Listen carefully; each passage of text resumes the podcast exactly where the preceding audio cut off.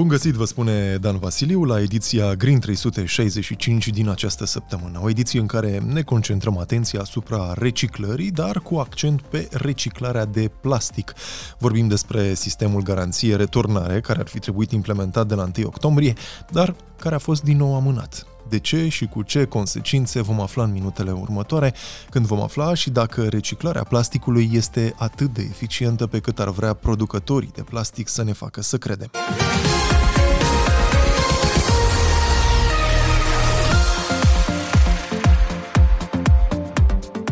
După cum spuneam, la 1 octombrie ar fi trebuit să intre în vigoare în România sistemul garanție returnare. Acest sistem presupune că în momentul în care vom cumpăra o băutură, fie că este ambalată în sticlă, plastic sau metal, vom plăti 50 de bani în plus sub formă de garanție. În momentul în care returnăm ambalajul respectiv, primim acei 50 de bani înapoi. Momentan, legea spune că centrele de colectare a acestor ambalaje vor fi amplasate în toate magazinele cu suprafețe mai mari de 200 de metri pătrați. Magazinele mai mici vor trebui să colaboreze între ele pentru a găsi o soluție viabilă de colectare, dar există încă multe neclarități vis-a-vis de acest întreg proces. Și, dincolo de lacunele legislative, nu există încă infrastructura fizică, motiv pentru care Returo, compania desemnată în această vară să administreze întregul proces, a solicitat o nouă amânare a datei de lansare a SGR. Asta după alt lung șir de amânări care au început încă din 2016 când SGR a fost introdus prin ordonanță de urgență, apoi eliminat în 2017 și reintrodus în 2018 tot prin OUG. Abia în 2020 Ministerul Mediului, Apelor și Pădurilor a elaborat normele de implementare, însă data lansării a fost treptat împinsă din 2021 în aprilie 2022 și apoi în octombrie 2022. Despre cauzele acestei noi amânări am stat de vorbă cu Alice Nikita, președinta Asociației Producătorilor de Băuturi Răcoritoare pentru Sustenabilitate, asociație care face parte din acționariatul Returo. Peste tot unde ne-am uitat în alte state membre și chiar în discuțiile actuale din uh, țări din uh, Europa, se ia în calcul un minim de 2 ani, chiar 3 în unele state membre, pentru implementarea și operaționalizarea acestui sistem. Și când uh, mă refer la etapa de implementare, vorbim din momentul în care operatorul este desemnat și licențiat. Deci Asta dacă înseamnă până de atunci... câteva luni, că returul... Nu, nu, returul a fost uh, ca, ca și etape. Uh, am avut nevoie de un cadru legislativ. Cadrul legislativ s-a finalizat în octombrie anul trecut, însă s-a, desemnarea, procedura de desemnare a administratorului s-a finalizat abia în vara anului acestuia. În martie, Returo a depus un plan de afaceri înspre evaluarea Ministerului Mediului, iar în, în iunie, odată ce s-a finalizat procedura de intrare în acționariatul acelei companii și a statului român, în procentul acela minoritar de 20%, s-au putut face etapele finale pentru organizarea companiei și licențierea. Licența a venit în urmă cu două săptămâni. Deci, la ora actuală, dacă este să vedem și partea plină a paharului, avem un operator, Returo, sistem de garanție returnare, licențiat pentru uh, a administra, a administra sistemul în România. Abia din acest moment putem să ne uităm la perioada de referință necesară pentru implementarea sistemului și dacă ne uităm în alte țări și în alte exemple, vedem că de obicei durează cam 2 ani. Să înțelegem 2024, cam ar fi termenul dumneavoastră. Cu siguranță 2024 va fi anul în care va funcționa sistemul de garanție returnare și, de altfel, din perspectiva producătorilor, vă pot spune că avem nevoie de cel puțin 2 ani de operaționalizare înainte de țintele din 2025 mărite pe care trebuie să le îndeplinim. Deci, cu siguranță, noi suntem dispuși să facem tot ce e posibil să începem în cel mai scurt timp posibil, pentru că este în interesul tuturor ca sistemul să funcționeze cât de repede posibil. Legea, așa cum este ea formulată acum, vi se pare coerentă sau are încă lacune care pot lăsa loc la interpretări care mai departe ar putea genera probleme în implementare? Mai sunt necesare anumite amendamente ă, atât pe hotărârea de guvern, cât și pe legislația primară de mediu și fiscală. Să vă dau doar un exemplu. În afară de HG, unde, într-adevăr, pe lângă termen mai trebuie să amendate anumite articole, poate că odată cu experiența am ajuns să înțelegem un pic mai bine cum o să funcționeze din perspectivă tehnică și mai sunt anumite carențe, cum spuneați dumneavoastră mai devreme. Dar mai important decât atât, ne trebuie un cadru complet și ne referim aici și la zona de legislație fiscală, întrucât, de exemplu, garanția, și avem în piață deja funcțional sistemul de garanție pentru ambalajele reutilizabile, de data asta vorbim de ambalaje nereutilizabile, iar garanția la fel trebuie să nu fie în scop de TVA. Pe de altă parte, vorbim de aprobarea metodologiei privind tarifele, tarifele de gestionare uh, care vor fi plătite de către sistem comercianților, de manipularea ambalajelor, dar și tariful industriei pe care trebuie să-l plătească pentru fiecare ambalaj pus pe piață.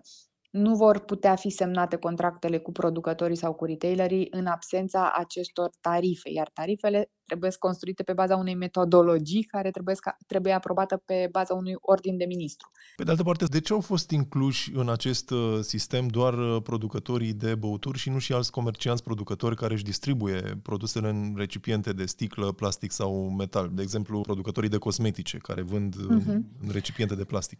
Scopul sistemului este peste tot unde funcționează la momentul actual adresat industriei de băuturi dintr-un motiv um, simplu de înțeles. Uh, sunt uh, normele de health and safety sau de siguranța alimentelor. Vorbim aici de Uh, ambalaje din industria alimentară, de băuturi, care trebuie reciclate, colectate separat și reciclate astfel încât să poată fi refolosite tot în ambalaje pentru industria de băuturi sau alimentară în general. Dacă s-ar colecta împreună cu alte ambalaje ce pot contamina, ambalajele de la detergent sau ambalajele chiar de alte alimente perisabile, pot duce chiar la, la risc sanitar sau la contaminare, astfel încât să nu mai poată fi folosită materia reciclată în ambalaje pentru industria alimentară, ceea ce nu servește scopului, pentru că interesul producătorilor este să aibă accesibil și materie primă reciclată pe care să o folosească ulterior la producerea ambalajelor. În momentul în care va intra în vigoare acest sistem, uh, va presupune o garanție de 50 de bani, nu? Când vei cumpăra da. o băutură, va trebui să, prime, să plătești cu 50 de bani în plus. Când duci uh, recipientul respectiv înapoi, primești acei bani uh, la rândul ți înapoi.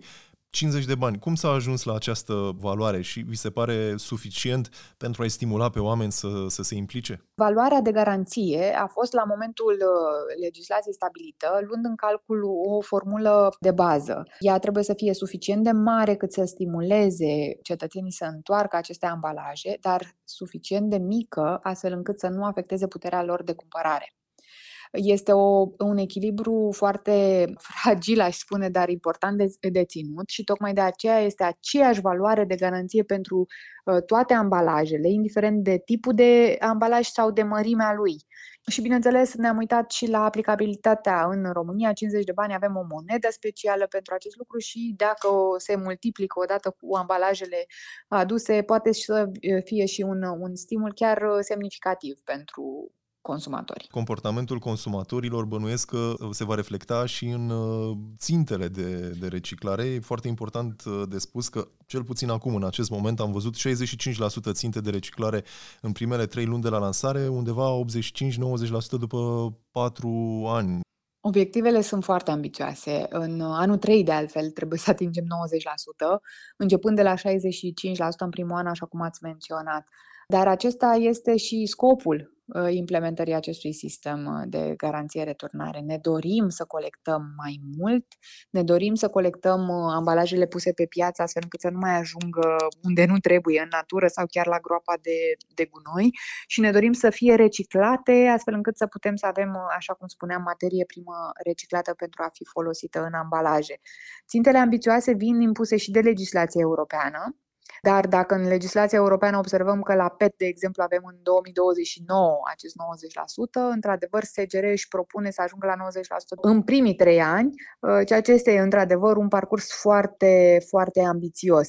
Valoarea garanției este un stimul și, da, consumatorii vor uh, da gradul de eficiență, dar administratorul sistemului ar trebui să aibă suficiente instrumente cât să stimuleze această colectare și întoarcerea ambalajelor de către consumatori. Vorbim de necesitatea unei ample campanii de educare, pentru că, da, fiecare dintre noi trebuie să vadă că ambalajele sunt de fapt o resursă și că este un uh, cost asociat acestei uh, aruncări a deșeurilor, iar ele nu trebuie să fie aruncate, trebuie să ajungă acolo unde trebuie, adică la reciclare, pentru a fi refolosite.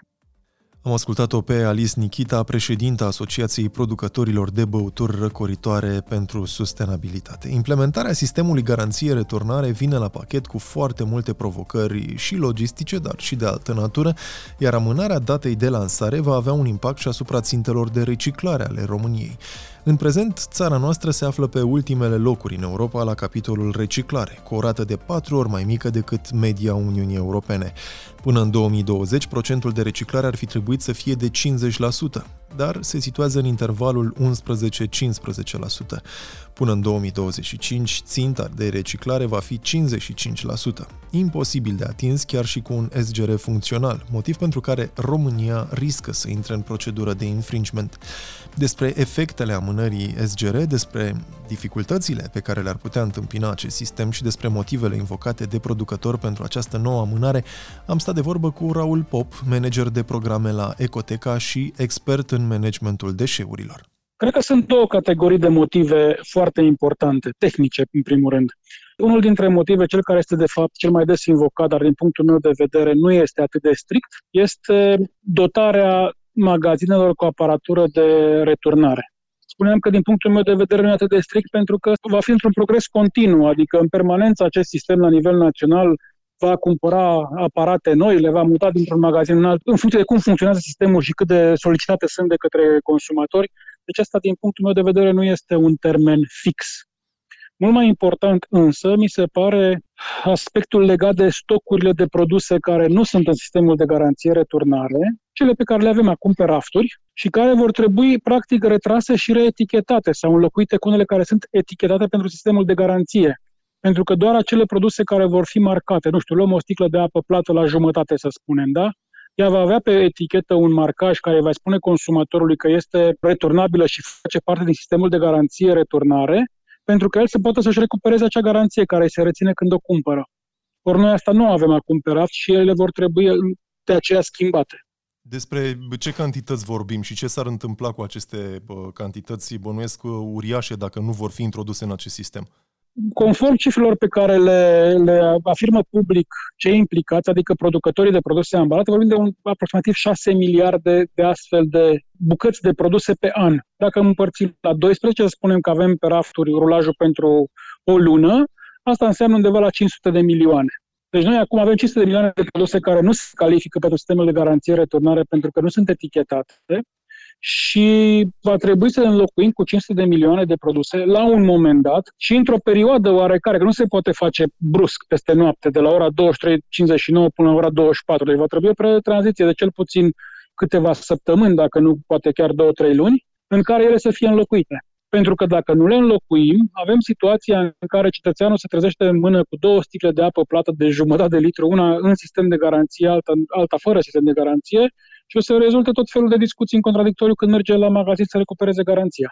Dumneavoastră ați identificat și alte lacune pe care le are acest uh, sistem în forma sa actuală. Cât de multe sunt și cât de importante? Uh, sunt, în primul rând, sunt de două categorii. Sunt unele care sunt importante pentru ca sistemul să funcționeze și aici, iată, cele de pe care, despre care am vorbit noi până acum sunt importante. Dar sunt și altele care ar fi cumva mai grabă mai adecvate timpurilor în care trăim și ar putea să facă sistemul de garanție mai performant. Spre exemplu, să cuprindă mai multe tipuri de uh, produse în astfel de ambalaje.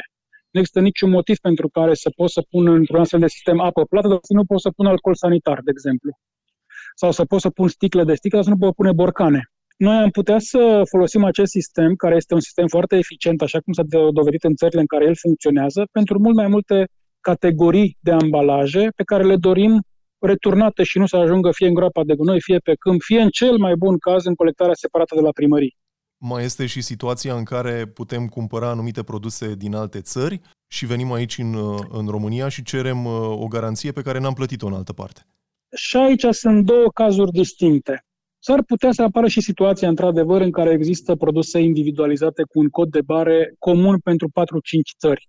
Asta este reglementat. În principiu nu ar trebui să prea întâmple pentru că toți producătorii au obligația să refacă acest cod de bare să fie specific României. Ce se poate însă întâmpla în afara acestei situații previzibile este pur și simplu să apară falsuri.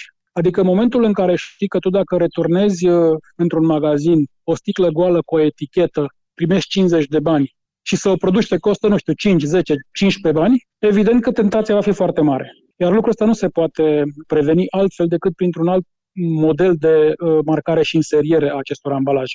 Credeți că mai există și alte riscuri ca sistemul să poată fi fraudat în vreun fel sau altul?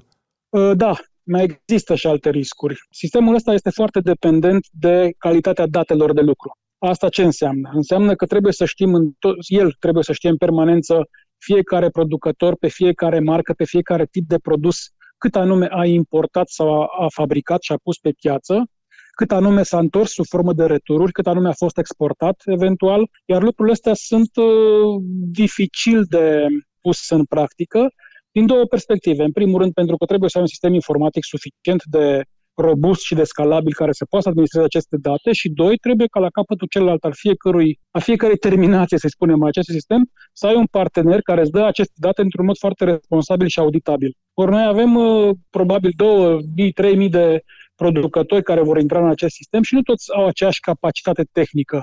Una dacă vorbim despre o multinațională care are patru fabrici în România și alta dacă vorbim despre o mică fabricuță care face siropuri într-un județ din, de sub, din Muntenia, de exemplu. De-a lungul timpului s-a adus în discuție și un posibil lobby din partea producătorilor pentru a amâna cât mai mult implementarea sistemului și a diminua cât mai mult forța până la urmă, mai ales la capitolul uh, sancțiuni. Există indicii privind existența acestui lobby? Simplu fapt că discuțiile s-au derulat pe parcursul la 3-4 ani arată că sunt păreri contradictorii vis-a-vis de cum ar trebui, când ar trebui, cât ar trebui și așa mai departe.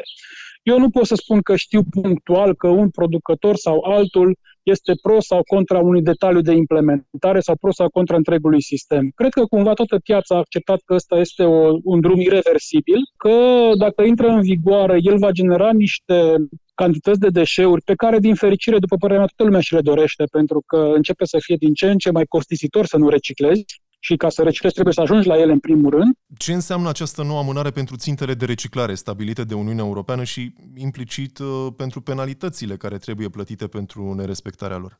În mod evident, uh, sistemul de garanție returnare este un sistem superior ca și performanțe. Cu cât îl folosim mai târziu, cu atât obținem mai târziu aceste performanțe pe care ni le dorim. Și cu cât amânăm mai mult, cu atât o să fim mai departe de ținte. Noi am demonstrat deja că prin colectarea separată și prin uh, serviciile de salubritate nu suntem capabili să ajungem la un nivel de reciclare acceptabil măcar. Am tot vorbit despre responsabilitățile, obligațiile producătorilor. Care ar trebui să fie responsabilitățile consumatorilor? Vor fi acești 50 de bani un stimulant suficient de important pentru noi ca să ne determine să strângem, să ducem la centrele de colectare recipientele folosite? Părerea mea este că da. Așa arată cam toate studiile preliminare. Bineînțeles că rămâne să vedem în practică cum se va întâmpla lucrul ăsta și dacă se confirmă. Un element foarte important, dacă vrei ca consumatorul să aibă un de comportament, este să fie facil și la îndemână va fi foarte important dacă pentru consumator este ușor să returneze aceste ambalaje. Lui ar plăcea să ia 50 de bani, trebuie să meargă 5 km pentru treaba asta, evident că nu va fi la fel de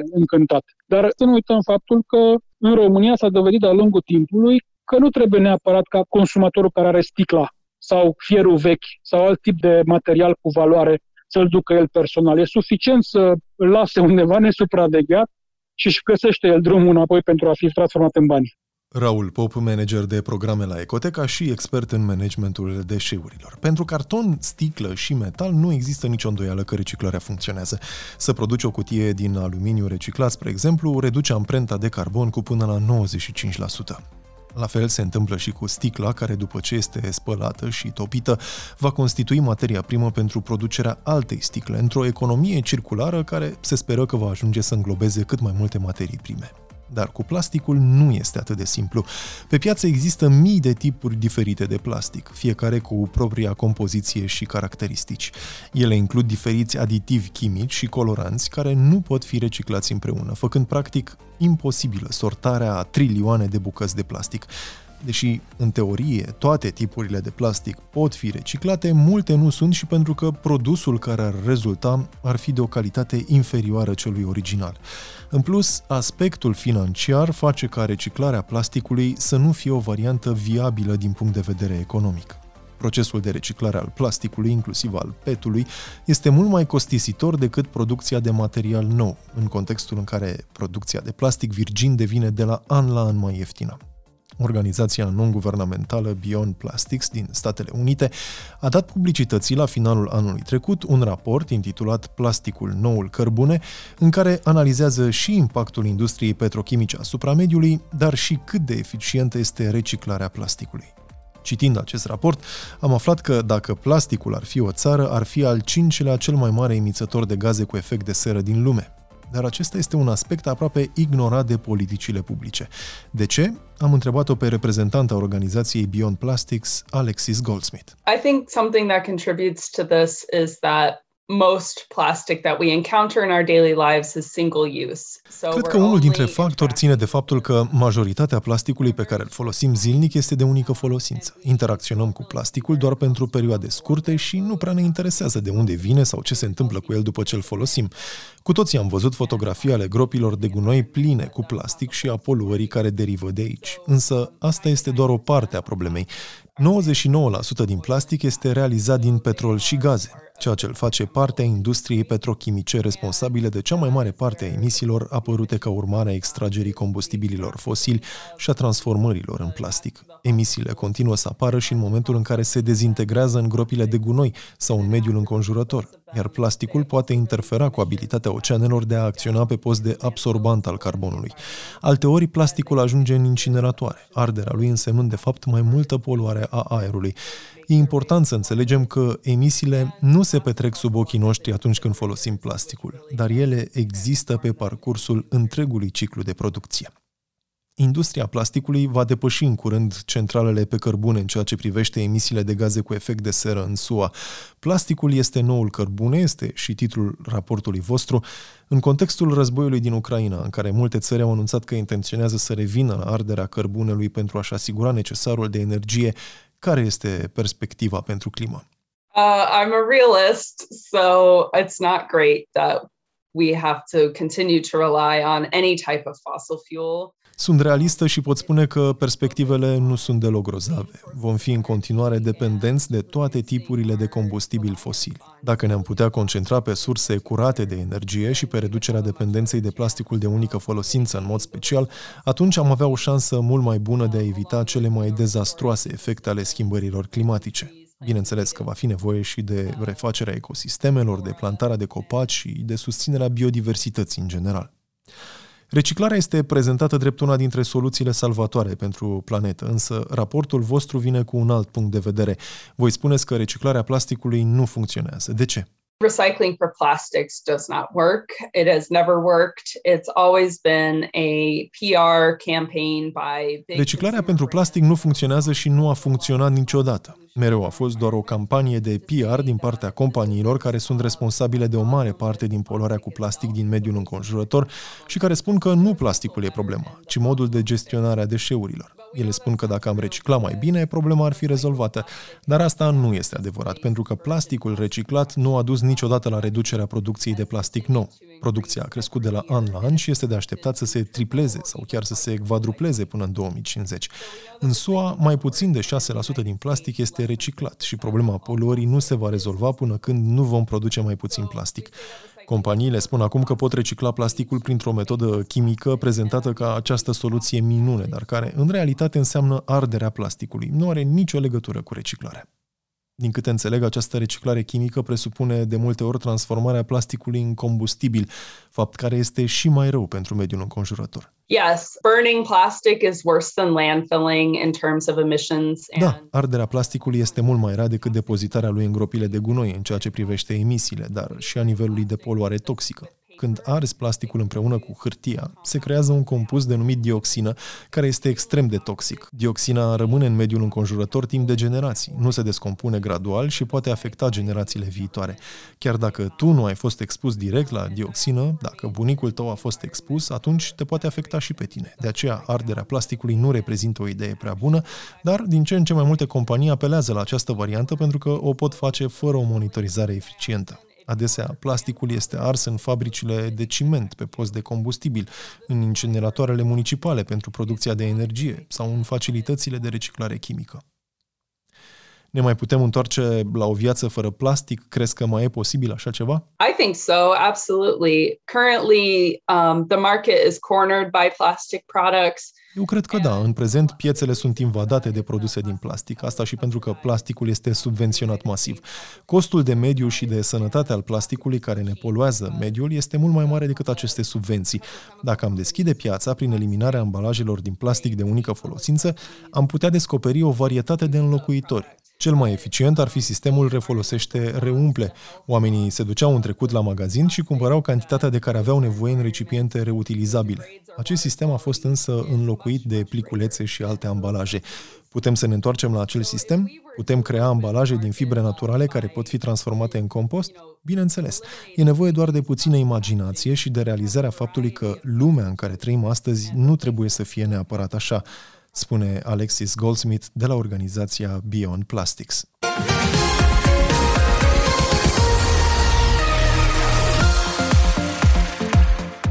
Ne-am obișnuit atât de mult să vedem uh, deșeuri de plastic în jurul nostru, încât uh, aproape că a devenit o normalitate, oricât de ciudat ar suna acest lucru. Există însă și inițiative care încearcă să schimbe această percepție. Spre exemplu, Patrula Zero Plastic, organizată de WWF România, acționează de mai bine de 3 ani în zona Deltei Dunării, iar voluntarii Elevi de la liceele din zonă au strâns tone de deșeuri în această perioadă. Recent i-am însoțit și eu într-una din acțiunile lor de ecologizare și am stat de vorbă cu unul dintre voluntari, Octavian Hristu, elev în clasa 11 la liceul Grigore Moisil din Tulcea. Ați fi umplut un sac? Da, da, da. Acesta e gata. Răducu, aduci tu un sac?